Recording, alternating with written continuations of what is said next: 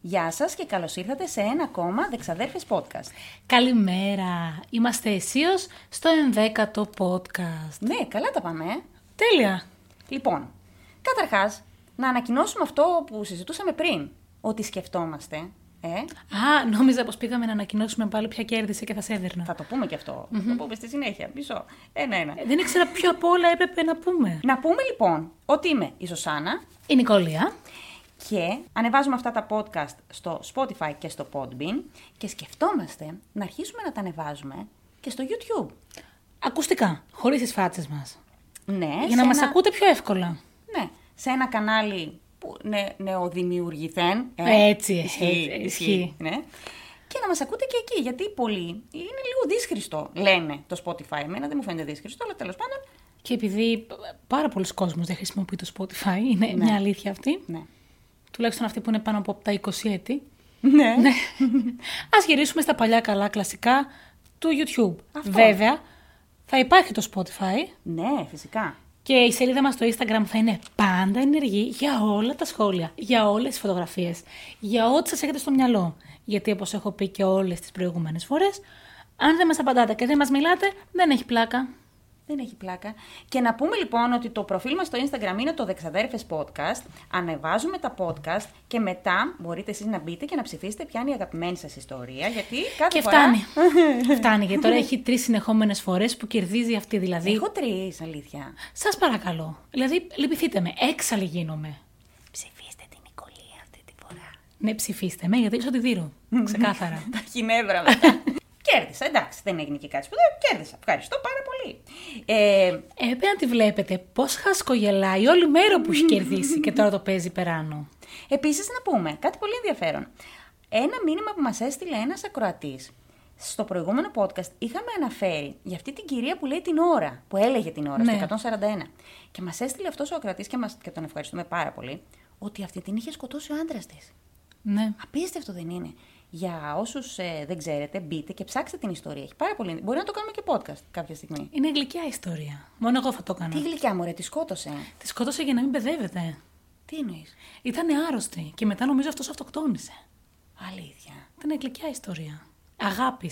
Σαν τον Τάσλερ των αγάπης, φίλων. μωρέ, τη σκότωσε. Να ορίστε. Το τι θεωρείς εσύ αγάπη και το τι θεωρώ εγώ είναι κάτι τελείως. Τι μπορώ να, δεν μπορούμε να συντονιστούμε. δεν ξέρω. Τη σκότωσε πάντω για να μην μπεδεύεται. Δεν αν μ' το αρέσει. διάβασα σωστά. Δεν μ' αρέσει, δεν το θέλω. Δεν το θέλω. Επίσης, αφού ξεκινήσαμε και είμαστε στα τρία λεπτά, α, μ' άρεσε πάλι με την ώρα. Ε, Πώς πέρασες. Όχι, νόμιζα πως θα έλεγες το άλλο. Ε, Χριστό Ανέστη. Αληθώς ανέστη. Γιατί το προηγούμενο podcast παλεύουμε τι θα πούμε. Ναι, τώρα μπορούμε να το πούμε. Χριστός Έτσι, Ανέστη. αληθώς. Ναι. Ε, Πώς πέρασες. Εγώ πέρασα πολύ ωραία οικογενειακά μετά από δύο χρόνια κορονοϊού, άρα τρία συνεχόμενα Πάσχα. Φέτος ήταν πολύ πιο όμορφα, πολύ πιο χαρούμενα και έτσι λίγο πιο αγκαλιασμένα. Αλλά ας το πάμε αλλιώς. εσύ πώς πέρασες. Πού πήγες όμως, δεν μας είπες. Εμένα ο σύζυγος είναι από τη σπαρτη οπότε κατεβήκαμε Πελοπόννησο, κάναμε μια φοβερή εκδρομή. Στο γυρισμό πέρασαν από τους Δελφούς. Όποιος δεν έχει πάει, πάτε είναι πανέμορφος τόπος και εξαιρετικό μουσείο. Ναι. Ε, Και μετά γυρίσαμε σπίτι. Είναι ωραία η Δελφή, είναι πάρα πολύ ωραία. Εγώ έχω πάει. Όχι, μία φορά έχω πάει κι εγώ, ναι. Είναι εξαιρετικά. Δεν το Πολύ ωραία η συζητάω. Δελφή.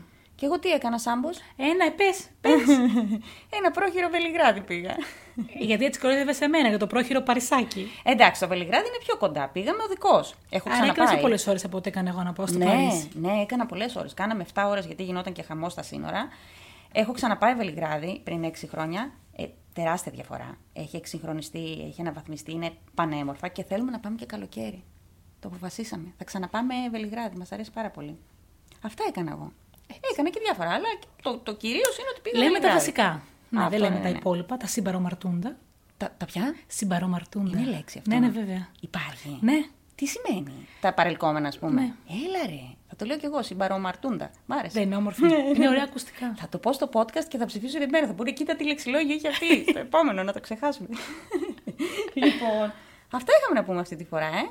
Ευτυχώς ήμασταν γρήγορες, γιατί γκρινιάζεις. Ναι, ήμασταν γρήγορες. Για ρίξε το κέρμα. Α, να διευκρινίσουμε γιατί μα ρωτήσανε πολύ. Γιατί εσύ έχεις την κορώνα και εγώ έχω τα γράμματα.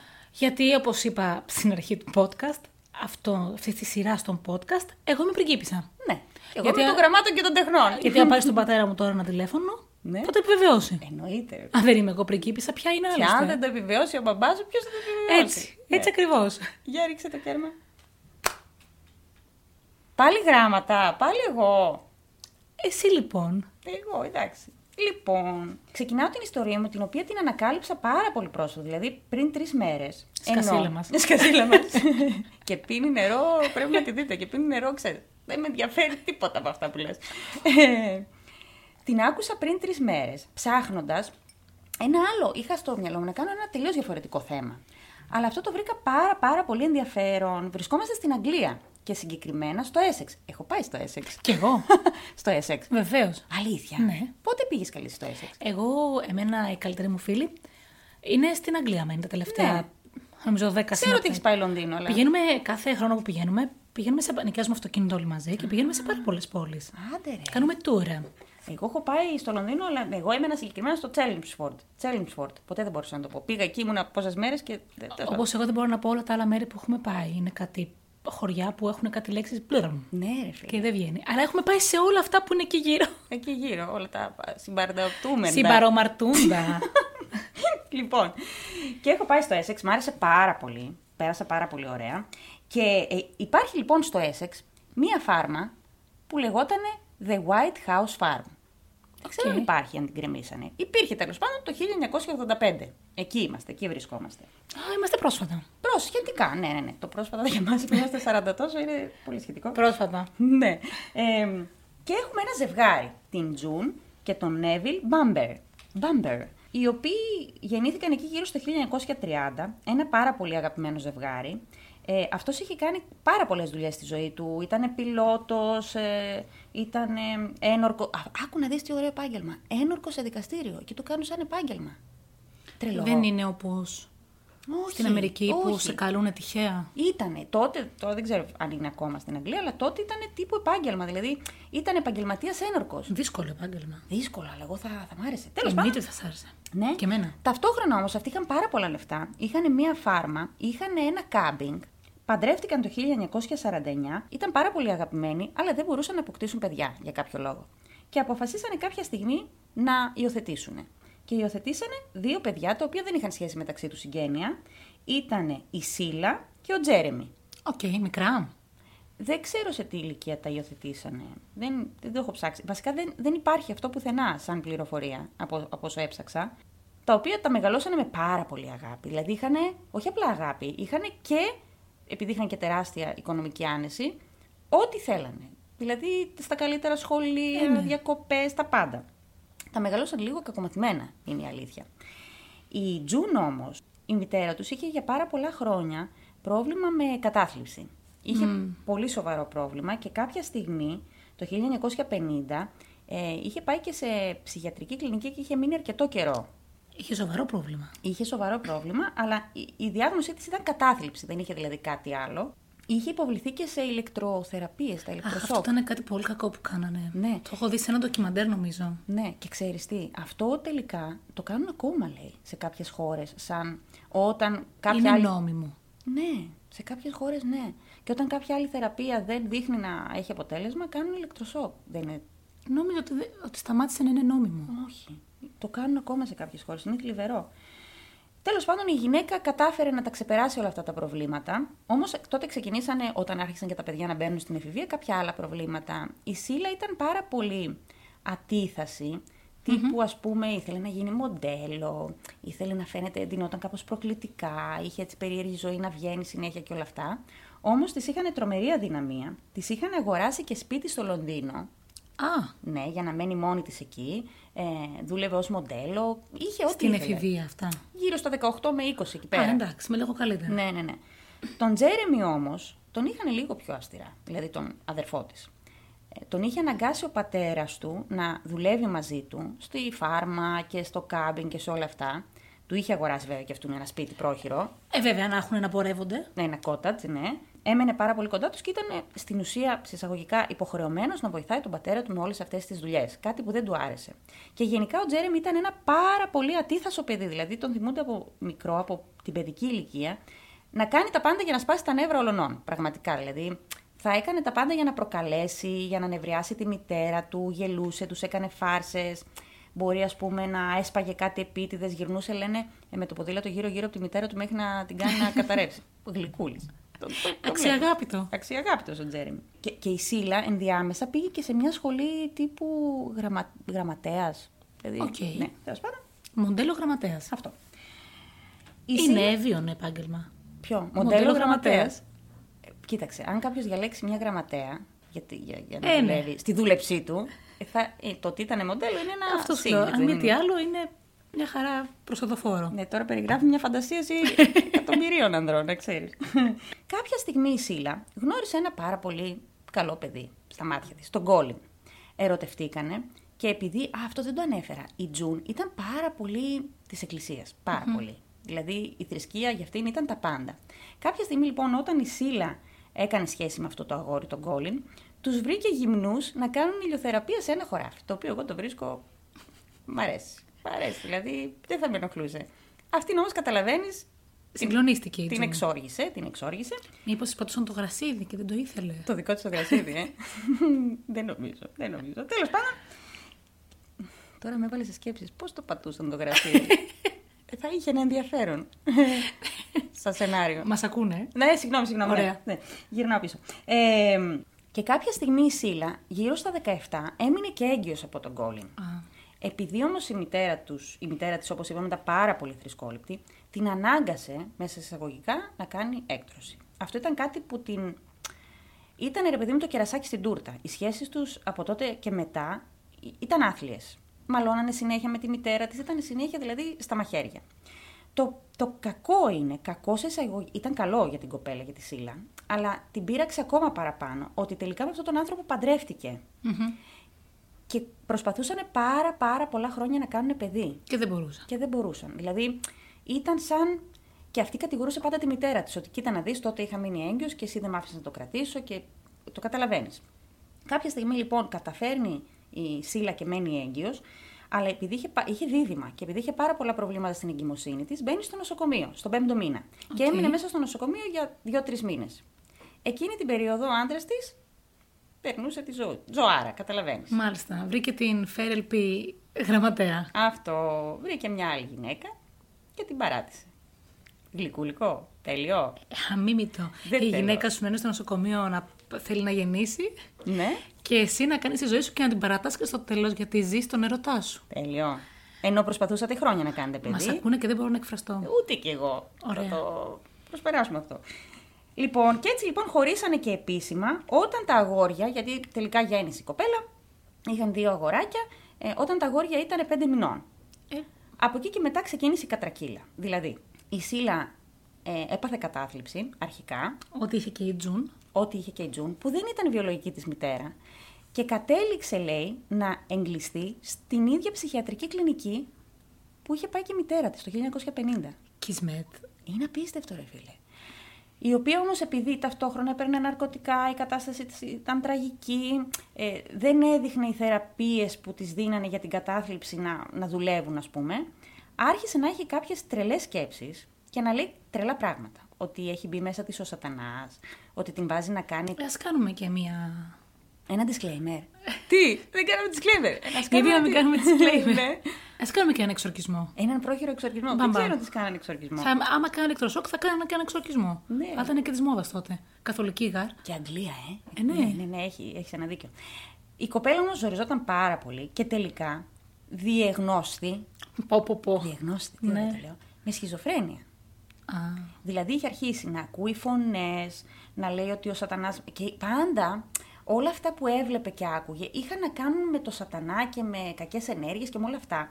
Ε, ίσως ξεκινήσανε βέβαια και από αυτό γιατί η μητέρα τους τους Ε, ναι. είχε τρελάνει με τη θρησκεία και όλα αυτά.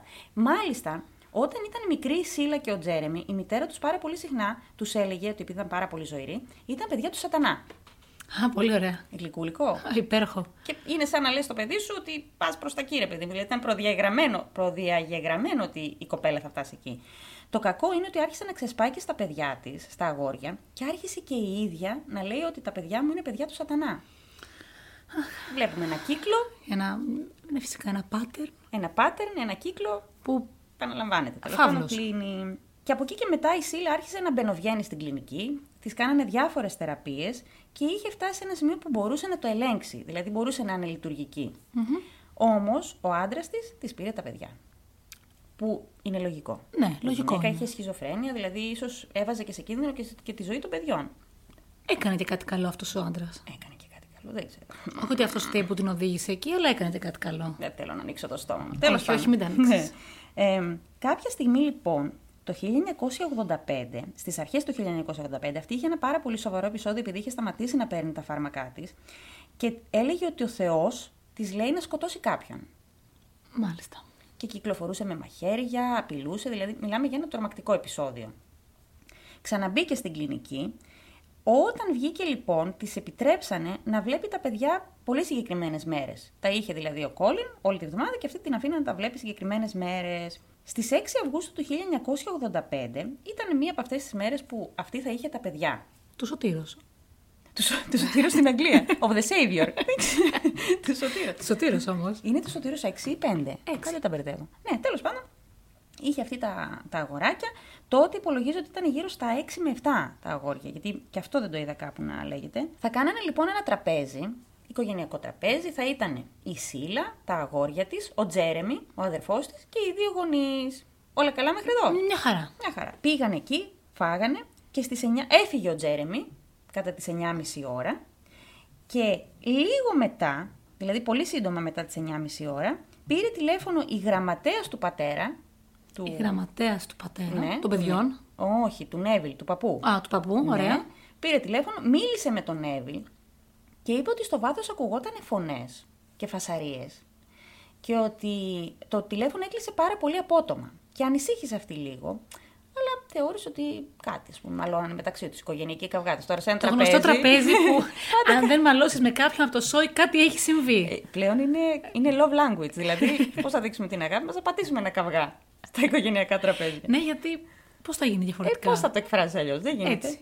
Και δεν έδωσε σημασία και κάποια στιγμή στις 3 και 30 τα ξημερώματα της 7ης Αυγούστου πήρε τηλέφωνο ο Νέβιλ, τον Τζέρεμι, ο παππούς δηλαδή τον Το γιο γιο, του, που έμενε ναι. πάρα πολύ κοντά, δηλαδή νομίζω ήταν γύρω στα 3, 3 μίλια, κάτι τέτοιο. Και του είπε ότι η αδερφή σου τα έχει παίξει, έχει πάθει πάλι επεισόδιο, έχει μια καραμπίνα και απειλεί να μας σκοτώσει όλους. Ω Θεέ μου. Ναι. Αυτός ανησύχησε γιατί είχε τη φαϊνή, ή τουλάχιστον έτσι είπε στην αστυνομία, είχε τη φαϊνή ιδέα το προηγούμενο βράδυ, επειδή λες στη φάρμα είχαν λαγούς, είχε αφήσει την καραμπίνα μαζί με τις σφαίρες πάνω στο τραπέζι, γιατί θα πήγαινε την επόμενη μέρα να σκοτώσει λαγούς. Λογικό. Υπέροχο. Έχουμε μια καραμπίνα, την αφήνουμε εδώ. Πολύ ωραία. Οι σφαίρες είναι δίπλα για να μην ψάξεις κανείς. Σε ένα σπίτι που κυκλοφορούν παιδιά ταυτόχρονα. Που κυκλοφορεί μια σχιζοφρένεια. Και μια σκηνή. δηλαδή δεν υπάρχει. Ρίξε μια βόμβα να τελειώνουμε, δηλαδή. Τι είναι αυτά. Ναι. Και είπε, πήρε τηλέφωνο λοιπόν ο Νέβιλ τον Τζέρεμι και ο Τζέρεμι ανήσυχος πήρε τηλέφωνο την αστυνομία. Και τους λέει κάτι γίνεται στο σπίτι μου. Πηγαίνετε, έχω αφήσει καρα- την καραμπίνα. Έχω αφήσει μια καραμπίνα, μια σχιζοφρενή και δύο παιδιά. Παίρνει τηλέφωνο λοιπόν την αστυνομία και του λέει η αστυνομία που άμα ακούσει αυτό το ηχητικό, αν το βρω θα το βάλω, αλλά λίγο δύσκολο. Αυτός είναι πάρα πολύ ψύχρεμος. Παίρνει την αστυνομία και λέει: Ναι, γεια σας. Ε, θέλω να δηλώσω ότι ε, με πήρε τηλέφωνο ο πατέρας μου από το White House Farm και μου είπε ότι ε, η αδερφή μου τα έχει παίξει. Έχει πάθει κάποιο ψυχοσικό, ψυχοσικό το λένε αυτό, ψυχοσικό επεισόδιο. Αχα. Αχα. Και ότι απειλεί να τους σκοτώσει όλους. Αλλά πάρα πολύ cool, επειδή είναι πολύ ψύχρεμος. Και του λέει η αστυνομία: Μην κάνεις τίποτα. Ξεκινάμε εμείς και θα συναντηθούμε στο συγκεκριμένο δρόμο. Επειδή μην πας πρώτος εσύ, που είναι απόλυτα λογικό. Ε, ναι. Με σκοτώσει εσένα με την καραμπίνα. Αυτό. Συναντιούνται στο δρόμο, προσπερνάει το αυτοκίνητο του Τζέρεμι και αυτός ήταν πίσω από την αστυνομία και πήγαινε πάρα πάρα πολύ αργά. Σαν να καθυστερούσε, ας πούμε, για κάποιον λόγο. Οκ. Δεν το καταλαβαίνω. Δηλαδή, είναι μπροστά σου η αστυνομία. Εσύ δεν θα πρέπει να τρέχει να, τις- να σώσεις, ας πούμε, τα παιδιά, να σώσεις τον πατέρα σου, τη μητέρα σου. Δεν το καταλαβαίνω. Τον πατέρα του μάλλον δεν ήθελε να τον σώσει ο Τζέρεμι. Τον πατέρα του, γιατί, ε? Αυτό που τον καταπίεζε τόσα χρόνια. Ναι, ναι, δεν είχαν καλές σχέσεις. Τέλος πάντων, φτάνουν στο σπίτι και άκου τώρα να δεις τι γίνεται. Δεν μπαίνουν κατευθείαν στο σπίτι. Έχουν ένα μεγάφωνο και αρχίζουν και φωνάζουν. Αν Άσε την καραμπίνα κάτω. Ναι. Ορίστε. Έχω δει πολλές ταινίε. Ε, Αυτό έχουμε δει όλοι. Δεν απαντάει κανένας από μέσα. Ωστόσο, κάποιο αστυνομικός είπε αργότερα ότι εγώ είδα κίνηση μέσα στο σπίτι. Κάποιοι είπαν ότι είδε, κάποιοι είδα- είπαν ότι δεν υπήρχε τίποτα, με- δεν υπήρχε κάποιος μέσα στο σπίτι που να μπορεί να απαντήσει, ας πούμε. Υπάρχει εκεί, είναι λίγο συγκεκριμένες οι πληροφορίες. Και τι κάνανε. Δεν πήγαν κατευθείαν. Περιμένανε δύο ώρες να έρθουν. Απ' έξω. απ' έξω, με το μεγάφωνο, να έρθουν οι ειδικές δυνάμεις. Έχει λογική. Όχι νομίζω. Δεν ξέρω. Εν, ας πούμε, στην Αμερική τι θα γινότανε. Ναι. Τα μπουκάραν αυτοί που φτάνουν. εκεί. Μπουκάρουμε, σπάμε την πόρτα, μπαίνουμε Ναι. μέσα, όλα αυτά. Freeze. Φωνάζουν πρώτα με το μεγάφωνο, Φω- ναι, και, ναι. αλλά ενώ φωνάζουμε με το, με το μεγάφωνο, περικυκλώνουν το σπίτι η σωστή ομάδα κρούσης και γίνεται ο κακός χαμός. Γίνεται σφαγή. Ναι, και εγώ αυτό. Όμως περιμένανε, ε, όχι δύο. Μπαίνουν στι 7 και 54 το πρωί. Από τις 3.30 που πήρε ο πατέρας. Ναι, από τις 3.30. Μάλιστα. Και βρίσκουν εκεί πέρα φυσικά. Να μην το πω, κάνω Έχουμε- disclaimer. Ναι, έχουμε κάνει disclaimer, είναι φρόντιση όμως. Του ναι, βρίσκουν όλους σκοτωμένους, αλλά με πολύ φρικτό τρόπο. Δηλαδή, υπήρχαν. Με πολύ φρικτό τρόπο, τελεία. Μην το μοιραστείς μαζί μας. Ναι, πρέπει να πω λεπτομέρειες. Δηλαδή ότι κάποια πτώματα είχαν μεταφερθεί από ένα σημείο του σπιτιού σε ένα άλλο. Ε, υπήρχαν παντού αίματα. Έδειχνε σημάδια ότι έχει γίνει πάλι. Δηλαδή ότι κάποιος προσπαθούσε να σταματήσει αυτό που πήγε να του σκοτώσει. Τι- Έγινε, γίνανε πολλά σε αυτό το σπίτι. Και βρίσκουνε τον Εύελ στο ισόγειο και όλους τους υπόλοιπους και τα παιδάκια στον επάνω όροφο, όλοι σκοτωμένοι, αλλά όχι απλά ας πούμε, με μία σφαίρα. Ο άλλος, ας πούμε, είχε 8 σφαίρες. Η, η, μητέρα τους είχε, ξέρω εγώ, 7. Πόσους λαγούς θα σκότωνε αυτός ο Τζέρεμι. Εντάξει, Πραγματικά. Ο πλωστάσιο ολόκληρο είχε αφήσει πάνω στο τραπέζι. Κάτι είχε κάνει λάθος. Αλλά αυτό που είναι το κλου, και νομίζω ότι εκεί πρέπει να σταθούμε, για να μην πούμε πάρα πολλές λεπτομέρειες, είναι ότι η Σίλα βρέθηκε με την καραμπίνα πάνω της και με δύο σφαίρες που φαίνεται σαν είχαν μπει από το σαγόνι. Είχε αυτό, σαν είχε αυτοκτονήσει, με λίγα λόγια. Το Σαν Υπάρχει και εκεί είναι συγκεκριμέ- συγκεχημένη. Θα σου εξηγήσω γιατί. Βρίσκουν λοιπόν τα πτώματα, μπαίνουν οι ιατροδικαστές μέσα, βλέπουν τα πτώματα, την πάλη, όλα αυτά και λένε ότι προφανώς η κοπέλα σχιζοφρενής, δεν το συζητάμε, τους σκότωσε όλους και αυτοκτόνησε με δύο σφαίρες. δεν γίνεται. Το πρώτο red flag. Μπαμ, μπαμ. Είπε όμως ο ιατροδικαστής ότι η πρώτη σφαίρα απλά διαπέρασε το λαιμό της και ότι δεν της έκανε ζημιά στην ουσία και ότι μετά ήρθε η δεύτερη σφαίρα που την σκότωσε. Ε, α, επειδή ήταν πάρα πολύ γνωστή η οικογένεια και επειδή είχαν πάρα πολλά χρήματα, αυτό ξέρεις, έγινε γνωστό ρε παιδί μου, εφημερίδες, όλοι ασχολιόντουσαν με αυτό το θέμα για πάρα πολύ καιρό. Ταυτόχρονα όμως ο Νέβιλ είπε ο ιατροδικαστής, ο πατέρας, ο παππούς δηλαδή, ότι είχε πάρα πάρα πολλά χτυπήματα, είχε μελανιές, είχε με αμαυρισμένο μάτι, είχε σπασμένα πλευρά, σπασμένος σαγόνι, Ε, πώς κατάφερε, ο οποίος Νέβιλ είχε ύψος 2 μέτρα. πώς κατάφερε η κόρη του και του έκανε Αυτό. τόσα χτυπήματα και δεν κατάφερε αυτός ενώ γίνονταν όλα αυτοί πάλι να μην της πάρει την καραμπίνα. Αυτό είναι το δεύτερο red flag. Δηλαδή, λέγανε όλοι ότι προφανώς. Γιατί δεν βρίσκαν κι άλλα στοιχεία, ότι προφανώς αυτοκτόνησε. Αλλά ταυτόχρονα, πώς γίνεται μια κοπέλα, γιατί ήταν- αυτή ήταν πάρα πολύ μικροκαμωμένη, να κατάφερε να χτυπήσει τόσο άσχημα τον πατέρα της, ο οποίος ήταν δύο μέτρα, και να τους σκότωσε όλους και να μην κατάφερε. Και, και να έχει μεταφερθεί το πτώμα. Ότι λέει αυτός τελικά είχε σκοτωθεί στον πάνω όροφο και κάποιος τον είχε σύρει στον κάτω όροφο. Αυτό είναι το πιο δύσκολο νομίζω για το μικροκαμωμένο. Δεν έχει λογική. Τέλος πάντων, καταλαβαίνεις ότι υπήρχαν πάρα πολλά red flags, αλλά δεν είχαν και στοιχεία για κάτι άλλο. Γίνεται λοιπόν η κηδεία. Αυτός, να το πούμε αυτό, ότι όταν βγήκε η αστυνομία από το σπίτι και του είπαν ότι είναι όλοι σκοτωμένοι, έπαθε νευρικό κλονισμό. Άρχισε ο άνθρωπος να φωνάζει, να τσιρίζει, να κλαίει. Δηλαδή, φαινόταν ότι υποφέρει, ότι δεν το έπαιζε. Στην κηδεία όμως, ίσως είχε πάρει και ρεμιστικά, Ε, ναι. ίσως είχε πάρει και ναρκωτικά, γιατί αυτός έκανε χρήση ναρκωτικών. Ε, Πολλές φορές τον είδανε κατά τη διάρκεια της κηδείας να χαμογελάει. Ναι, κάτι τα είχε πάρει. Κάτι τα είχε πάρει. Ήταν Ναι. σε στιγμή. ναι. Στο καπάκι όμως πηγαίνει και ταξίδι αυτός. Α, η Στο Άμστερνταμ. γλωμούλα. Ναι. Στο Άμστερνταμ. ναι, για να κάνει ναρκωτικά πιο Ναι. ελεύθερα, δεν ξέρω. Να ξεχάσει να πνίξει τον πόνο του, δεν ξέρω. Πηγαίνει ταξίδι και ο ταξιδιωτικός πράκτορας που του έκλεισε το εισιτήριο είπε ότι φαινόταν πάρα πολύ ευδιάθετος. Είχε ξεφορτωθεί τα προβλήματά του. Και να πούμε ότι κληρονόμησε γύρω στα 4 εκατομμύρια περιουσία. Ε, πώς να μην είναι ευδιάθετος. Ναι.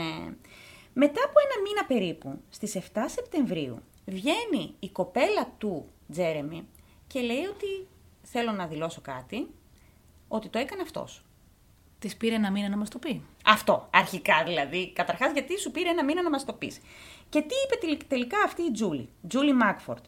Είπε ότι αυτός, επειδή, όπως είχαμε πει, ο πατέρας του τον καταπίεζε πάρα πολύ συχνά, εμ, το- είχε πάρα πολλά παράπονα από τον πατέρα του. Έλεγε συνέχεια ότι έχετε δυναμία στη Σίλα και η Σίλα έχει τα πάντα και εμένα με αναγκάζεται να κάνω αυτό και δεν με Η αφήνει. σχιζοφρενής. Ναι, Μάλιστα. και δεν με αφήνετε να κάνω τη ζωή μου και όλα αυτά.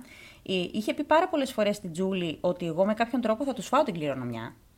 Θα τους φάω όλα τα χρήματα. Μα ούτως ή άλλως αυτός θα την έπαιρνε την κληρονομιά. Ναι, ότι έλεγε μάλιστα, άκου τώρα, ότι επειδή αυτή ήταν σχιζοφρενής, η αδερφή του, θα αποδείκνυε στο δικαστήριο ότι αυτή είχε πρόβλημα και ότι θα έπαιρνε ούτως ή άλλως όταν πέθαναν αυτοί. Ναι, πολύ τους λογικό. πλήρωνε Μια... Θα τα κατάφερε νομίζω. Αυτός λοιπόν τι είπε. Μαλώσαν αυτοί πολύ άσχημα γιατί τον έπιασε αυτή να μιλάει σε μια γυναίκα, σε μια άλλη γυναίκα. Μια ζήλεψε. Θύμωσε πάρα πολύ και πήγε στην αστυνομία και τα ξέρασε όλα. Και είπε ότι ε, αυτός το σκεφτόταν αυτό πάρα πολύ καιρό, ότι να τους σκοτώσει. Ότι είχε πει ότι επειδή, η σχι- η, επειδή η Σίλα είναι σχιζοφρενής, θα μπορούσε άνετα να το ρίξει αυτήν.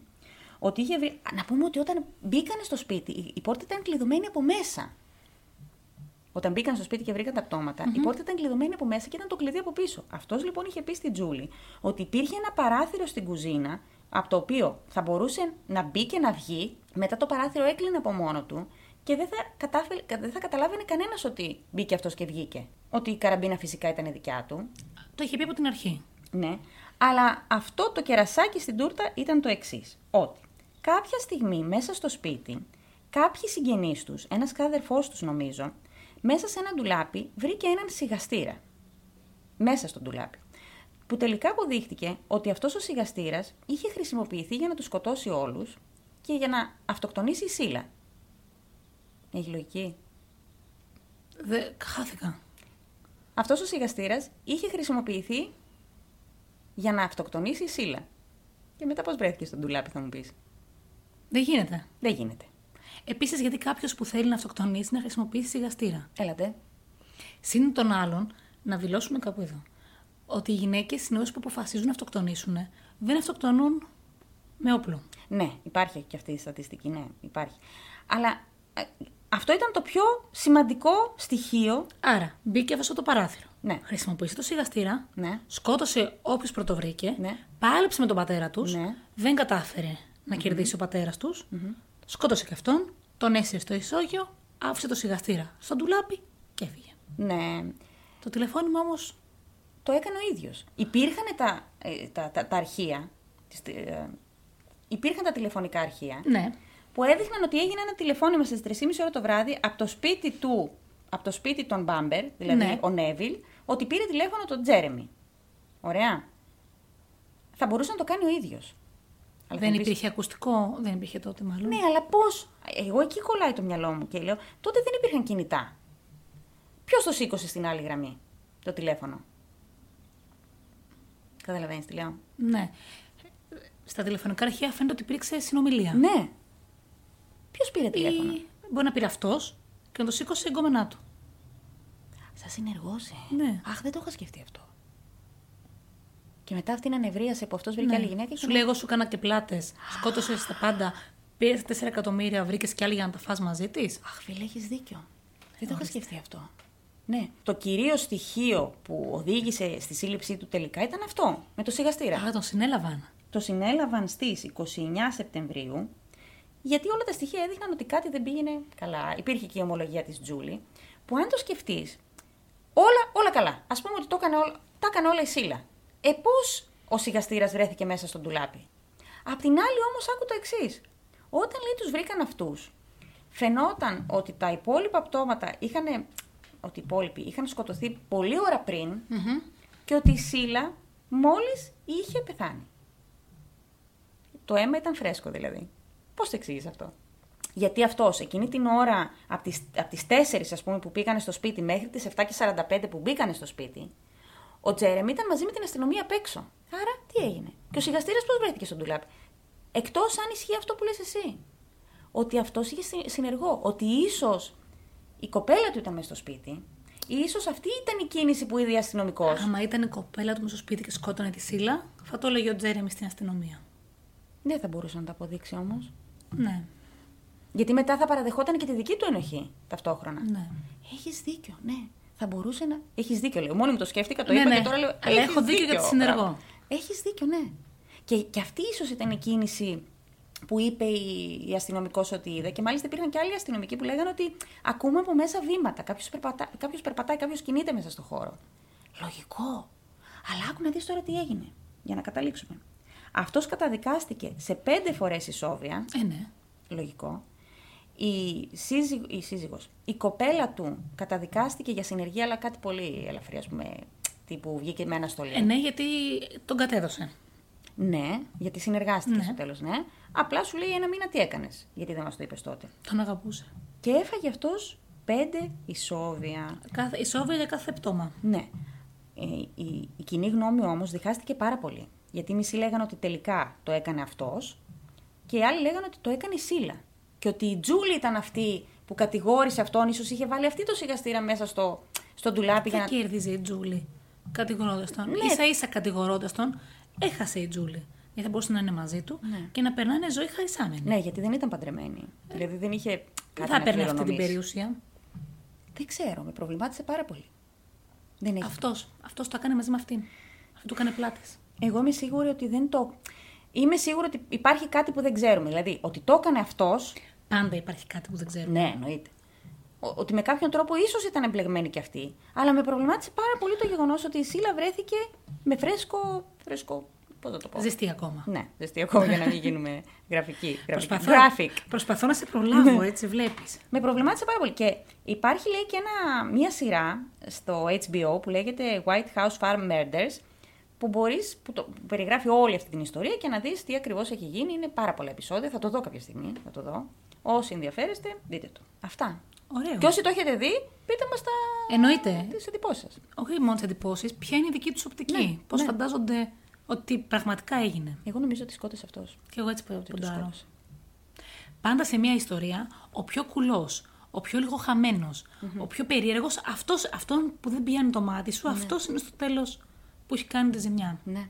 Ο οποίος άκου να δεις, ρε φιλέ, ε, ε, τα πούλησε όλα. Μέχρι να τον συλλάβουνε, είχε προλάβει και τα πούλησε σχεδόν όλα. Ε, όχι σπίτια, ε, αυτοκίνητα, ό,τι υπήρχε, ξέρω εγώ, κάτι οικόπεδα. Είχε προλάβει και τα πούλησε όλα. Και Και, πήγε και στο Άμστερνταμ. βγήκε στο Άμστερνταμ. Απορώ Σου λέει γιατί να γύρισε, γλεντήσει. γιατί στο Άμστερνταμ μετά νομίζω δεν μπορούσαν να τον πιάσουν. Δεν ξέρω. Δεν ξέρω ούτε εγώ. Αυτό, αυτό δεν είμαι σίγουρη. Αυτή ήταν η ιστορία μου. Όμορφη. Καλή. Όμορφη. Ήταν, ήταν καλή. Όμορφη, ωραιότατη. Για πες και το δικό Ήταν, ήταν σου. καλή. Εγώ λοιπόν. Ναι, Και εγώ έχω μια πολύ ωραία ιστορία. είμαι σίγουρη. Και εγώ άλλη έψαχνα. Έψαχνα κάτι διαφορετικό. Δεν μου άρεσε τίποτα. Δεν μου τέριαζε. Ήμουνα σε άλλο mood. Κανείς δεν ξέρει. Οπότε βρήκα αυτό. Μου μίλησε η φωτογραφία Θα σου μίλησε να το Προς- κοιτάξεις αυτό. να το κοιτάξουμε λίγο. του πρωταγωνιστή, ναι. Και το διάλεξα. Και μάλιστα μετά σκεφτόμουν πως θα έρθει μια εβδομάδα τώρα που καλοκαιρεύει ο καιρός και δεν θα χρειαστεί να ψάχνω Τι να κάνει ο βρω. καιρός? Καλοκαιρεύει. ναι. Ποιητική αδεία. Μ' άρεσε, εντάξει. θα το λέω κι εγώ. Ναι. Και δεν θα χρειάζεται να ψάξω να βρω μια ιστορία γιατί θα κάνουμε ένα κενό το καλοκαιρι Και λέω θα μου κακοφανεί τελικά. Αλλά όχι, θα ψάξω και το καλοκαίρι για να είμαι έτοιμη για τη νέα σεζόν. Ω, τι πω, πω. νόμιζες. Έτσι λοιπόν, αισίω φτάνουμε στη δική μου ιστορία, όπου διαδραματίζεται και αυτή στην Αγγλία. Αλήθεια. Βεβαίως. Άκου σύμπτωση. ε. Και πρόσεξε τώρα, είμαι το 1974. Έχεις ξεπεράσει τον εαυτό σου, είσαι. Ε, Ναι. ε, δηλαδή έχω, πιο κοντά δεν έχω υπάρξει. δεν έχεις Έτσι. έτσι. Ναι. Κινήθηκα άψογα. Και η υπόθεσή μας αφορά την εξαφάνιση ενός λόρδου. Άντε πάλι. Πα- τι έχεις με τους λόρδους και τους βαρώνε.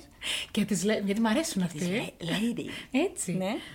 Τον λόρδο Λουκάν, ο οποίος έγινε στην πορεία και ο νούμερο ένα καταζητούμενο της Ιντερπόλ. Αλήθεια. Ε, βεβαίως. Ένα τυχαίο λόρδο θα διάλεγα. Λουκάν το λένε, ξέρω εγώ. Μπορεί να ήταν και Λούκαν, δεν- αλλά για Λουκάν Ε, ναι. το κόβω. Ο λόρδος μας λοιπόν ήταν ήδη σε διάσταση με τη γυναίκα του, τη Λέιδη Βερόνικα. Η οποία είχε ήδη κερδίσει την επιμέλεια των τριών παιδιών τους. Πάρα πολλά νεύρα πρέπει να έχει η Λέιδη. Ο λόρδος λοιπόν, και βλέποντας και φωτογραφίες, ήταν πολύ κομψός, ψηλός, με ωραίο μουστάκι. Πολύ ωραίο μουστάκι, όντως. Γιατί κολλήσαμε στο μουστάκι του, δεν μπορώ να καταλάβω. ναι. και συγκαταλεγόταν στην ελίτ του Βρετανικού κοσμικού κύκλου. Ήταν πολύ must ο Λόρδος.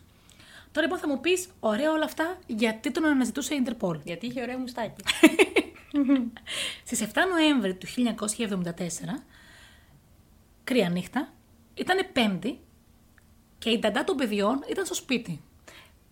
τα παιδιά τα είχε όμως η, η μητέρα. Ε, αφού είχε την Η Βερόνικα. επιμέλεια. Ναι. Και η Νταντά ήταν στο σπίτι, παρόλο που δεν συνήθιζε τις Πέμπτες να είναι εκεί. Έτσι λοιπόν βρισκόταν στο υπόγειο του τετραόροφου σπιτιού τους, όπου βρισκόταν και η κουζίνα του σπιτιού, και ετοίμαζε κάτι να φάνε τα παιδιά. Εκεί, στο ίδιο μέρος λοιπόν, βρέθηκε λίγες ώρες αργότερα και το πτώμα της Νταντάς, που έφερε χτυπήματα από μπαστούνι. Στην πορεία, βέβαια, μετά από τα χτυπήματα στην Νταντά, επιτέθηκαν και στη Βερόνικα, η οποία όμως κατάφερε να διαφυγει Και όταν έφτασε αιμόφυρτη στην πολύ γειτονική pub, γιατί η pub είχε κοντά τους, πήραν τηλέφωνο την αστυνομία, τη βοήθησαν εκεί αυτοί που ήταν μέσα στο μαγαζί και κατανόμασε σαν δράστη τον πρώην σύζυγό της. Τα παιδιά που ήταν τόση ώρα. Στον πάνω όροφο. Α, Τετραόροφος σπίτι. ε, ναι. στο αυτοκίνητο του Λόρδου, το οποίο τον τοπίσανε αρκετά αργότερα στη Νότια Αγγλία πια, βρέθηκε μέσα ένας μολυβδοσολίνας που συνέπεπτε ακριβώς με τα χτυπήματα που είχε η ντανταμ Στην αρχή είχαν θεωρήσει πως είναι από μπαστούνι, τελικά δεν ήταν μπαστούνι, ήταν ο μολυβδοσολίνας. ναι. Η αστυνομία υποψιαζόταν από την αρχή ότι ο Λόρδος, επειδή μαλώνανε με τη Λέβη, φαντάζομαι ότι κάπου θα είχαν να κάνουν και με την κληρονομιά. Α, δεν είχαν καλές σχέσεις μετά το χωρισμό. Ναι. Και ήθελε να πάρει αυτό στην επιμέλεια των παιδιών. Πήγε την Πέμπτη με σκοπό να τη σκοτώσει. Γιατί ήξερε ότι θα λείπει η Νταντά. Ναι. Και κατά λάθος σκότωσε την Ταντά. Όταν το κατάλαβε, μάλλον θα έκανε και φασαρία, κατέβηκε η γυναίκα του, χτύπησε και αυτήν, στον πανικό του επάνω έφυγε. Μη σκοτώνοντάς την. ναι. Μέχρι τώρα η ιστορία σου είναι πολύ ξεκάθαρη. Ωραία. Τέλεια. Από εκείνη τη στιγμή λοιπόν και μετά, ο Λόρδος εξαφανίστηκε. Ε, τι θα έκανε αφού τη σκότωσε. Και μέχρι σήμερα δεν βρέθηκε ποτέ. Και κυκλοφορούν απίστευτες θεωρίες για την τύχη του. Γιατί ούτε πτώμα ούτε τίποτα. Λες να τον έφαγε αυτή. Όχι. Όχι, δεν το λες. Για πες. Ας δούμε λοιπόν τις φημε Γιατί υπήρξε ένας ερευνητής, ο Ρίτσαρτ Βίλμοντ, ο οποίος είναι και συγγραφέας, και ερευνούσε την υπόθεση του Λόρδου από το 1990. Α, αρκετά χρόνια μετά. Και λίγο πριν εκδώσει ένα βιβλίο του για την υπόθεση αυτή και όλη τη ζωή του Λόρδου Λουκάν, γιατί κάπως εμπλέκεται και η προηγούμενη ζωή του. Δεν μπορεί απλά να έχει ανοίξει η γη και να τον κατάπιε. Το 1995 λοιπόν, ήταν λίγο πριν εκδώσει το βιβλίο του, το αυτοκίνητο του Ρίτσαρτ, του, του ερευνητή, δέχθηκε εμπι- εμπριστική επίθεση. Μέσα στο αυτοκίνητο είχε κάποια πάρα πολύ σημαντικά έγγραφα, τα οποία θα πιστοποιούσαν κατά λεγόμενά του για το βιβλίο και για τη ζωή του Λουκάν. Τι λεγόμενα, δηλαδή τι έλεγε αυτός. Α, μην είσαι προπέτης, περίμενε. Τι είμαι. Ε, Πόσες λέξεις έχω μάθει σήμερα. Μη βιάζεσαι. Οκ. Ε, έλεγε λοιπόν από τότε ο συγγραφέας μας, ήταν σίγουρος ότι ο ίδιος ο Λουκάν βρισκόταν πίσω από την επίθεση αυτή. Ναι. Τώρα θα μου πεις το 1995, μετά από 20 χρόνια που τον καταζητάει η Ιντερπολ, πώς ήταν εκεί. ναι. Ο ίδιος λοιπόν ο συγγραφέας, εφόσον πέθαναν όλοι όσοι εμπλέκονταν στην υπόθεση, εξέδωσε το βιβλίο του τελικά και είπε πως αυτά που έλεγε του τα επιβεβαίωσε ένα μέλος της οικογένειας και πρώην πράκτορας των μυστικών υπηρεσιών της Αγγλίας, ο James Garney, ο οποίος και οργάνωσε όλη την αποστολή της διαφυγής του Λόρδου. Με αντάλλαγμα βέβαια μία αδρότατη χρηματική αμοιβή. Ναι. Ο Λόρδος, μας ενημέρωσε ο πράκτορας, ήταν μέλος της Claremont Set, ενός κλειστού κλαμπ τζογαδόρων στο Λονδίνο, στο οποίο συμμετείχαν και άλλοι πολύ διάσημοι και πλούσιοι Βρετανοί. Πόσο Αγγλία είμαστε σήμερα, δηλαδή τα έχω κάνει εικόνα όλα αυτά. Ε. Σύμφωνα λοιπόν με τον Γκάρνεϊ, αυτοί από το κλαμπ, οι επιφανείς Βρετανοί, πλήρωσαν ενός τύπου ιδιωτικό στρατό, αποτελούμενο εξ ολοκλήρου από πρώην μέλη των μυστικών υπηρεσιών, προκειμένου να εξαφανίσουν τον Λόρδο. Γιατί όμως. Αρχικά το μετέφεραν σε δύο ξενοδοχεία στην Αγγλία. Στο δεύτερο, αποχωρίστηκε το μουστάκι του. Ε, δεν. Περίμενε. Ε, υπάρχει λόγος που μου τα λες έτσι. Αυτό έγινε μετά από το, το φόνο. Φυσικά. Ότι τον βοηθήσανε ε, να Φυσικά. διαφύγει αφού σκότωσε τη γυναίκα του. Φυσικά. Κάτι δεν μου λες όμως και θα μου το. Πες, πες, πες. Αποχωρίστηκε το μουστάκι του. Όχι. Κρίμα. Θα σε βάλει να ξυρίσει και το γουστάκι. Άλλαξε χρώμα μαλλιών. Ναι. Έκανε τεχνητό μαύρισμα. Είμαστε το 1974. Με πυρηνική ενέργεια, φαντάζομαι, κάνει τεχνητό Έκανε μαύρισμα τεχνητό μαύρισμα Ναι. και τον βοήθησαν κάποιοι οι οποίοι βοηθούσαν και σε ταινίες για να αλλάζουν τα χρώματα των ηθοποιών. Και τότε ο Γκάρνεϊ του παρέδωσε το καινούργιο του διαβατήριο. Αμέσως μετά, οι δύο μαζί, ο Γκάρνεϊ και ο Λόρδος, πέταξαν από το αεροδρόμιο του Χήθρου για να έρθουν στην Αθήνα. Αλήθεια. Βεβαίως. Είχαμε την τιμή να μας ο Λόρδος Λουκάν να μας Φυσικά. Και ο Λόρδος σε όλη αυτή τη διάρκεια του ταξιδιού ήταν πολύ χαλαρός, απόλυτα σίγουρος ότι δεν θα τον πιάσουν και περιχαρής. Ναι. Από εκεί και μετά λοιπόν, στην Αθήνα, τον μετέφεραν μαζί με άλλους πράκτορες στην Κρήτη. Συγκεκριμένα στο Λασίφι, στη Μονή Καψά. Δηλαδή θέλεις? ήταν και αυτός πράκτορας. Σίγουρα. Σίγουρα για να τον βοηθάνε, ναι, ήταν πράκτορας, ναι. Και γιατί τον πήγανε στη μονή. Εδώ τώρα έχετε η υπόλοιπη συζήτηση, αφού ήταν πράκτορες και έγιναν όλα αυτά, γιατί σκότωσε τη γυναίκα του. Ναι. Ή θα Γιατί, μπορούσε γιατί να- ήθελε να σκοτώσει τη γυναίκα του, αυτή είναι η απορία. Περίμενε. Ή την σκότωσε αυτός πάνω στο. Την ταντά θυμό- σκότωσε, Τι- ναι. Ναι. πάνω στο θυμό, του, δηλαδή πήγε να σκοτώσει τη γυναίκα πάνω στο θυμό του. Παρ' όλα αυτά δεν συνάδουνε. Δεν συνάδει. Πολύ τίποτα. ωραία. Και συνεχίζω. Είμαστε λοιπόν στη Μόνη Καψά, στο λασιφι Το μοναστήρι αυτό ήταν ένα από τα μοναστήρια που δεχόταν πολύ εύκολα ξένους, οι οποίοι αντιμετώπιζαν προβλήματα στη ζωή τους, με την προϋπόθεση βέβαια ότι θα ακολουθούσαν τους κανόνες του μοναστηριού και θα συνεισέφεραν στις καθημερινές τους εργασίες. Ναι. Πολύ ωραία. Τελευταία φορά λοιπόν που ο Γκάρνεϊ είδε το Λόρδο, ήταν στην Ιεράπετρα, από όπου και έφευγε προς άγνωστη κατεύθυνση, πιθανότατα προς τη Νότια Αφρική. Γιατί βαρέθηκε στη Μονή Καψά. Μετά ο συγγραφέας βέβαια αναφέρει πως η ίδια η Μονή δέχτηκε μια ανώνυμη δωρεά χιλιάδων λιρών στο τέλος του 1975. Ε, όχι. Που ο Λόρδος Υποτίθεται ότι είχε φύγει τότε και από τη μονή. Ναι, και τον βοήθησε, επειδή τον βοήθησαν, τους αντάμυψε με χιλιάδες λίρες. Άκου τώρα. Στην πορεία των χρόνων, ο συγγραφέας έμαθε πως ο Λόρδος άρχισε να πάσχει από κατάθλιψη, δεν έμοιαζε σε τίποτα με το τολμηρό αγόρι της εποχής του. Έχασε και τα μαλλιά του, μουστάκι δεν ξανά έβγαλε, έτσι για να σε προλάβω, και κατανάλωνε πολύ αλκοόλ.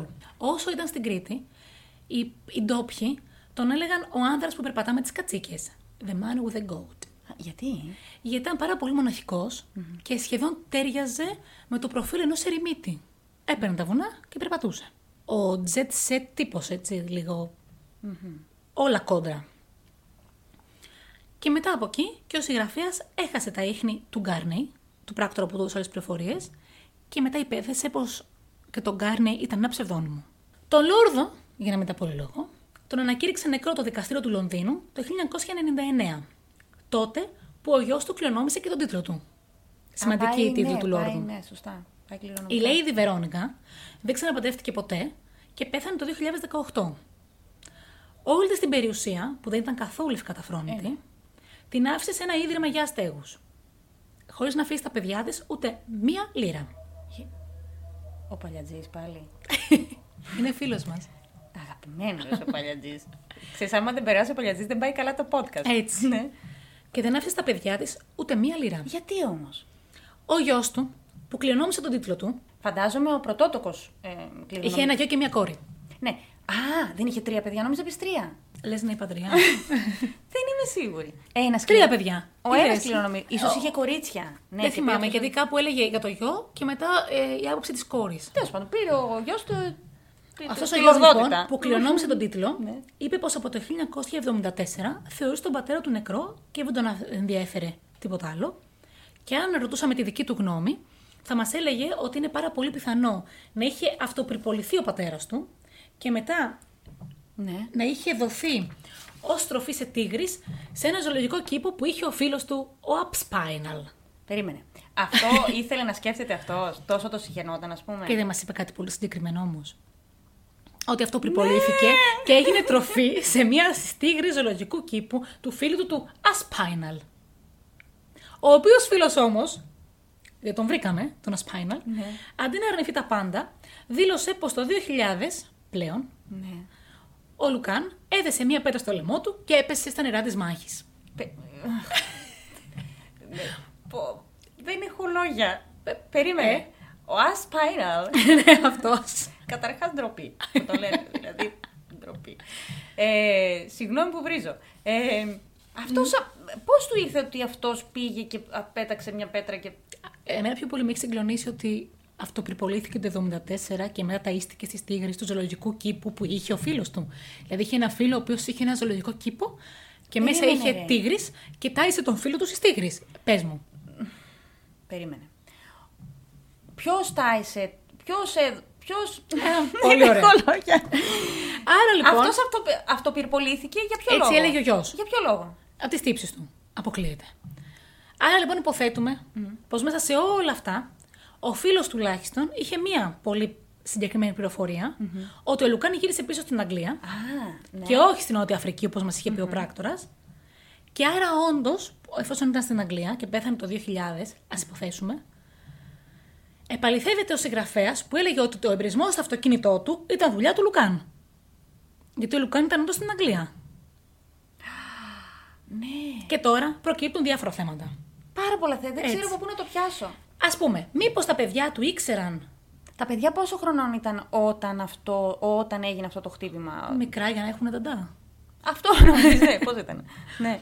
Λοιπόν, άρα, μήπως τα παιδιά τους στην πορεία ήξεραν ότι είναι ο μπαμπάς τους στη χώρα και η μητέρα τους από τα νεύρα της, γιατί δεν ήθελε να τα έχουν καλά με τον πατέρα τους, δεν τους του άφησε αποκλείωσε. τίποτα. Και πώς κατάφερε αυτός και έμεινε ασφαλής τόσα χρόνια, ενώ γύρισε πίσω στην Αγγλία, όπου τον καταζητάει η Ιντερπόλ. Αφού ήταν πράκτορας λέμε. Και μήπως τελικά πίσω σε από όλα αυτά είναι αυτό το κλαμπ Το κλαμπ που λέγαμε. Έτσι, το περίεργο μπράβο. όνομα. Και ποιοι ήταν αυτοί μέσα σε αυτό το κλαμπ. Και ήταν τόσο πανίσχυροι. Και αυτό το κλαμπ δεν το ξέρουμε μέχρι τώρα. Ήταν ένα κλαμπ τζογαδόρων πρακτόρων. Ήταν σίγουρα ένα κλαμπ πολύ πλούσιων και περίεργων τύπων. Ή μπορεί να ήταν ε, βιτρίνα το τζογαδόρι και από πίσω να Έτσι. ήταν όλα τα άλλα, ναι. Μόνο απορίες έχω από αυτήν την ιστορία. Αλλά αυτό θα γινόταν όχι ταινία, σειράρα. Οπότε τώρα, αυτό ήθελα να πω μετά. Το Ναι. σκεφτόμουν να το έγραφα. Αν μας ακούει κάποιος από την Αγγλία. Αν μας ακούει Μας ακούνε κάποιο. από την Αγγλία, το είδα στα στατιστικά του τέτοιου. του- Από όπου και μας ακούει ένας άνθρωπος και ξέρει ποιοι είναι αυτοί, τι γίνεται σε αυτό το Claremont set. Ας μας στείλει ένα μήνυμα, ανώνυμο. Ας μην μας ποιος είναι. Να καταλάβουμε κι εμείς κάτι, να φανούμε χρήσιμες μέσα από αυτή την ιστορία. Κάτι να γίνει. Τώρα εγώ έχει ξυπνήσει μέσα μου το ε, conspiracy freak. Ε, of course. Ο, ότι ρε παιδί μου σκέφτομαι τόσες πολλές συνωμοσίες. Ότι αυτή, ας πούμε, είναι τύπου σε μία στοά, ξέρω εγώ. Φυσικά περίεργη. είναι τύποι οι οποίοι μπορούσαν να συνεννοηθούν με πράκτορες. Mm-hmm. Να εξαφανίσουν πράκτορες, να εξαφανίσουν ανθρώπους. Να μεταφερθεί ο άλλος από, ε, διάσημα, από μεγάλα αεροδρόμια και να αλλάζει χώρες. Να τον παίρνουν σε μονές και να τον περιθάλπτουν. Να τον βγάζουν από τις μονές. Να τον ξαναπηγαίνουν βόλτα. Ξέρεις τι δεν μου κολλάει όμως. Όλα τα καταλαβαίνω. Ας πάμε από την αρχή. Πώς είναι δυνατόν ένας τέτοιος άνθρωπος που έχει τόσες διασυνδέσεις και είναι πράκτορας υποτίθεται, σε ξέρω εγώ σε όλα αυτά. Πλούσιος, πανίσχυρος. Σκότωσε λάθος γυναίκα. Και δεν, και δεν εξαφανίσαν το πτώμα. εξα- Δηλαδή, εκτός αν έγινε πάρα πολύ γρήγορα όλο και, δεν, και γλίτωσε η γυναίκα και. Δεν μου, δεν μου κολλάει. Και γιατί μπήκε μέσα να σκοτώσει τη γυναίκα του. Εμένα δεν μου κολλάει ούτε το, το ότι μπήκε γιατί εκνευρίστηκε που πήρε την επιμέλεια των παιδιών σιγά. Ναι. Όχι, όχι. Μήπως είχε βάλει κάποιον άλλο να το κάνει και δεν τα κατά. Γιατί αν είχε βάλει κάποιον άλλον, αυτός δεν θα ήξερε ότι αυτή είναι η νταντά. Θα του είπε ο άλλος ότι η Η νταντά γυναίκα σήμερα γιατί λείπει. αναγνώρισε τον άντρα της. Α, ναι, είναι και αυτό. Πάρα πολλές πληροφορίε, Θα ήθελα τόσο πάρα πολύ πολλά να γίνει κενά. ταινία αυτό και να το δω η σειρά. Έχει πολύ ενδιαφέρον. Είδε. Ωραία. Εσύ τι πιστεύεις ότι έγινε. Εγώ θέλω πάρα πολύ να μάθω ποιοι είναι μέσα σε αυτό το σετ. Πραγματικά θέλω πάρα πολύ να μάθω. Είναι η βασική μου απορία. Ποιοι ήταν οι υπόλοιποι φίλοι Πώς το του. είπες, θα το ψάξω. Σεντ, όχι. Μισό λεπτάκι, θα σου πω αμέσως. Ε, Σεντ Κλέρ, όχι. Claremont Set. Κλέρμοντ Σεντ. Οκ. Ποιοι ήταν εκεί μέσα. Είμαι σίγουρη ότι θέλαν κάτι άλλο να καλύψουν από πίσω. Γι' αυτό και τον εξαφανίσανε. Γιατί αλλιώς, αν ήταν απλά να, τον, κα- να, τον, να καλύψουν έναν κατά λάθος φόνο που έκανε, θα βρίσκαν άλλο τρόπο. Δεν έχει τίποτα λογική από αυτά. Τίποτα. Ε, Ούτε το πώς έχουν συμπεριφερθεί τα παιδιά του, ούτε ακόμα και η γυναίκα του που μετά από τόσα χρόνια δεν έκανε τίποτα στη ζωή της. Δηλαδή, τώρα σκέψου. Μία θυμωμένη. Ε, ενδιαστάση. Που ο πρώην σύζυγος σκότωσε την τάτα των παιδιών της. ναι. Δεν έκανε τίποτα ξανά στη ζωή της. Είχε χρήματα Εννοείς αυτή. δεν είχε. Δεν βρήκε Ε, Δεν άλλο ξαναπαντρέ- σύντροφο. τίποτα. Αυτό εντάξει, αυτό δεν με απασχολεί. Ε, το 74 Δεν- είμαστε. Δεν, μου- δεν μου φαίνεται περίεργο. Θα έβρισκε κάποιον απλά για το επίπεδο, για τον κοσμικό της κύκλο. Μέσα το 74. Ναι, αλλά δεν μπορούσε θέλω. να πάρει διαζύγιο. Δεν θα μπορούσε να ξαναπαντρευτεί. Γιατί αυτός. Ε, ε, α, Δεν θα ανακυριζόταν η χείρα, θα ήταν όμως διαζευγμένη. σκέψου πως ήταν όμως μια λέδη που ο σύζυγό ο σύζυγός της έχει κατηγορηθεί για φόνο. Λείπει, είναι εξαφανισμένος, έχει χαθεί. Αυτή δεν θα μπορούσε να βρει κάποιον ας πούμε, να περάσει την Α υπόλοιπη. ζωή. έβρισκε έναν άλλο λόρδο. Να πάει. να πέσει παρακάτω. Δεν θα μπορούσε να είναι, δηλαδή είναι, είναι θέμα προσωποτυπικό. Και σε- εδώ μωρέ, η Τζάκι Κέννεντι μετά πήγε και βρήκε τον Ωνάση. Γιατί δεν θα μπορούσε. Ναι, ήταν όμως αυτή ήταν λέδη. Και μετά αποκλείωσε όλα της τα παιδιά. Τα αποκλήρωσα για αυτό που λες. Γιατί με κάποιον τρόπο είχαν επαφές με τον Είναι πατέρα απίστευτο. τους. Ναι. Και αυτά τα παιδιά, πώς κατάφεραν να έχουν επαφές με τον πατέρα τους. Του νούμερο ένα καταζητούμενου της Ιντερπόλ. Ή αυτό. Ένας κατάσκοπος, δεν ξέρω κατά πόσο ισχύει. Κατάσκοπος, που είναι τύπου μυστικός πράκτορας, ρε παιδί μου. Γιατί πώς γίνεται να είναι κατάσκοπο, μετά καταζητούμενος. Πώς γίνεται να είναι καταζητούμενος στην Δεν έχω ιδέα. Γι' αυτό διάλεξα αυτή την ιστορία. Ρε γιατί εσύ. τη διάβασα και στο τέλος δεν έβγαζε τίποτα νόημα. Αυτή η ιστορία θα, θα, ξέρεις τι, θα μπορούσαμε να κάνουμε τρία podcast μόνο με αυτό. Και εμείς να, να το κάνουμε ταινία και εμείς να είμαστε κατ' επάγγελμα ένορκοι δικαστηρίων. Ε, Ναι, σαν τον τέλεια. Neville. Ναι. Αχ, θέλω να μάθω πάρα πολλές λεπτομέρειες. Μ' άρεσε πάρα πολύ η ιστορία σου. Όποιος ξέρει κάτι για αυτό το σετ, ας μας στείλει ένα μήνυμα. Θα το ψάξω κι εγώ. Με έχεις βάλει τώρα στην πρίζα, ε. Όπου βλέπω εγώ περίεργα στο S7, set, club, 7, αιρέσει, Αυτό. 7 περίεργα, τρελαίνομαι. Ε, να σου πω ότι το podcast μας, επειδή εμείς βλέπουμε τα στατιστικά. Εγώ βλέπω τα στατιστικά μετά από εκεί που ανεβάζουμε το podcast. Οι, οι χώρες που μας ακούνε είναι η Ελλάδα, δεύτερη είναι η Γερμανία και τρίτη είναι η Αγγλία. Ωραία. Όλοι εσεί λοιπόν εκεί από την Αγγλία, Θα μου πεις, ηλίθεια, υπάρχει και το VPN. ναι, μπορεί, δεν ξέρω. όποιος λοιπόν ακούει και ξέρει κάτι, είπαμε, θα στείλει μήνυμα. ναι, να στείλετε μήνυμα. Και εσείς που μένετε στην Αγγλία ή ξέρετε κάτι παραπάνω και για τη δική μου υπόθεση. για την Συγγενείς του Αγγλία. Λόρδου. Συγγενείς του Λόρδου που έχουν μείνει, ναι. Να μας πείτε κάτι. Και επίσης το δικό μου το story, μετά από όλα αυτά μα σκεφτείς, τι έκανε ο συγγραφέας, αυτός ο Ρίτσαρτ, Αυτός έβγαλε ο το συγγραφέας βιβλίο. ζει. Όχι, νομίζω πες Πολύ πέθανε. πιθανό. Ναι.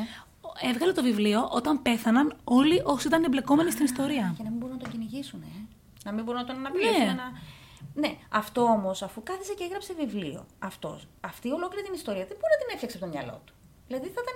Έχει στοιχεία. Δηλαδή, φαντάζομαι. Έγινε αυτή η δωρεά στο μοναστήρι. Αυτό μπορεί να το αποδείξει. Άρα πήγε. Και εγώ μέχρι και ότι πήγε στο Ναι. μοναστήρι πήγε. Απλά μετά πρέπει να γύρισε πίσω. Στην Αγγλία, ε. Με το που έφυγε ο πανικός των ημερών, γύρισε πίσω. Ίσως γιατί ήθελε να δει τα παιδιά του. Αχ, Δεν ήταν άντεχε πιο ο να- πόνο. Ναι. Μπα. Φίλε, δεν έχει τίποτα λογική σε αυτή την ιστορία. Έτσι. Τρελαίνομαι. Γενικά στα podcast μας δεν έχει τίποτα λογική. Τι κάθεστε και μας ακούτε. ε, θα σας κάνουμε ένα ρεζουμέ. Ναι, γεια σας. Δεξαδέρφε podcast. Δεν έχει τίποτα λογική, κλείστε το. Γεια σας. γεια σας. Τα λέμε. Μπράβο, μου άρεσε πάρα πολύ η ιστορία σου. Και ξεστή, αυτό που είχα πει στην αρχή ότι τώρα ψηφίστε την Νικολία. Ψηφίστε την Ερβιλή. Είναι πολύ ωραία ιστορία. Αχ, μην είσαι έτσι γαλαντόμα. Πολύ συγχύζομαι. Θα σταματήσεις να λες δύσκολες λέξεις σήμερα. Χίλια συγγνώμη. Όχι, το γαλαντόμα το ξέρω, εντάξει. Ξέρεις τι μου θυμίζει. Από τους δύο ξένους που ήταν αυτή η νοσοκόμα. Ε, Δεν θα ξαναπώ τη δύσκολη λέξη, Ναι. Φάνη. Φάνη, ο Φάνη. Αυτό ρε φίλε, ναι.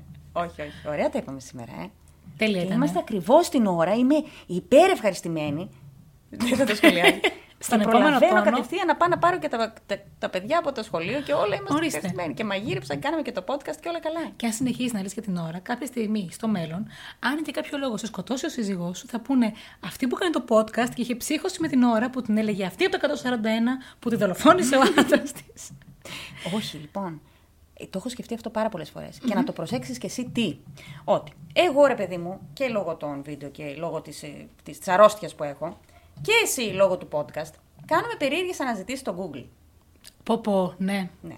Ότι αν γίνει τίποτα, χτύπα ξύλο και γίνει κάτι και βρεθεί κάποιος νεκρός και ψάξουν το ιστορικό αναζητήσεων στο δικό μου το Google.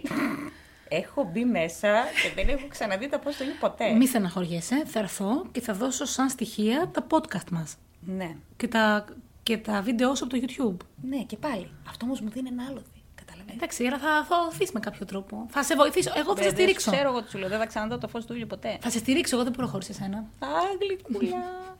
δεν μπορώ να κάνω τα podcast μόνη μου. λέει. Έτσι, δεν μπορώ. Ε, Περάσαμε τέλεια. Ε? Τέλεια. Ήταν πολύ ωραίο αυτό το podcast. Εμείς λοιπόν, από μόνες μας τα λέμε. Έτσι, Αυτό εμείς χαρούμενες. Κάνουμε κομπλιμέντα στον εαυτό μας. Θα ανεβάσουμε το επεισόδιο στο καπάκι. Θα ανεβάσουμε και τη δημοσκόπηση. Βεβαίως. Μπείτε στο Δεξαδέρφες Podcast στο Instagram και ψηφίστε την αγαπημένη σας ιστορία, την Νικολία. Ψηφίστε. Την Νικόλια ψηφίστε, γιατί εξάλλη θα γίνω. Και εμείς θα τα ξαναπούμε Σε δύο εβδομάδες. σε δύο εβδομάδες. Θα μας λείψετε μέχρι τότε. Σας ευχαριστούμε πολύ που, που παρακολουθήσατε, πήγα να πω. σας ευχαριστούμε πολύ που μας ακούσατε. Μέχρι την επόμενη φορά. Γεια σας! Γεια σας!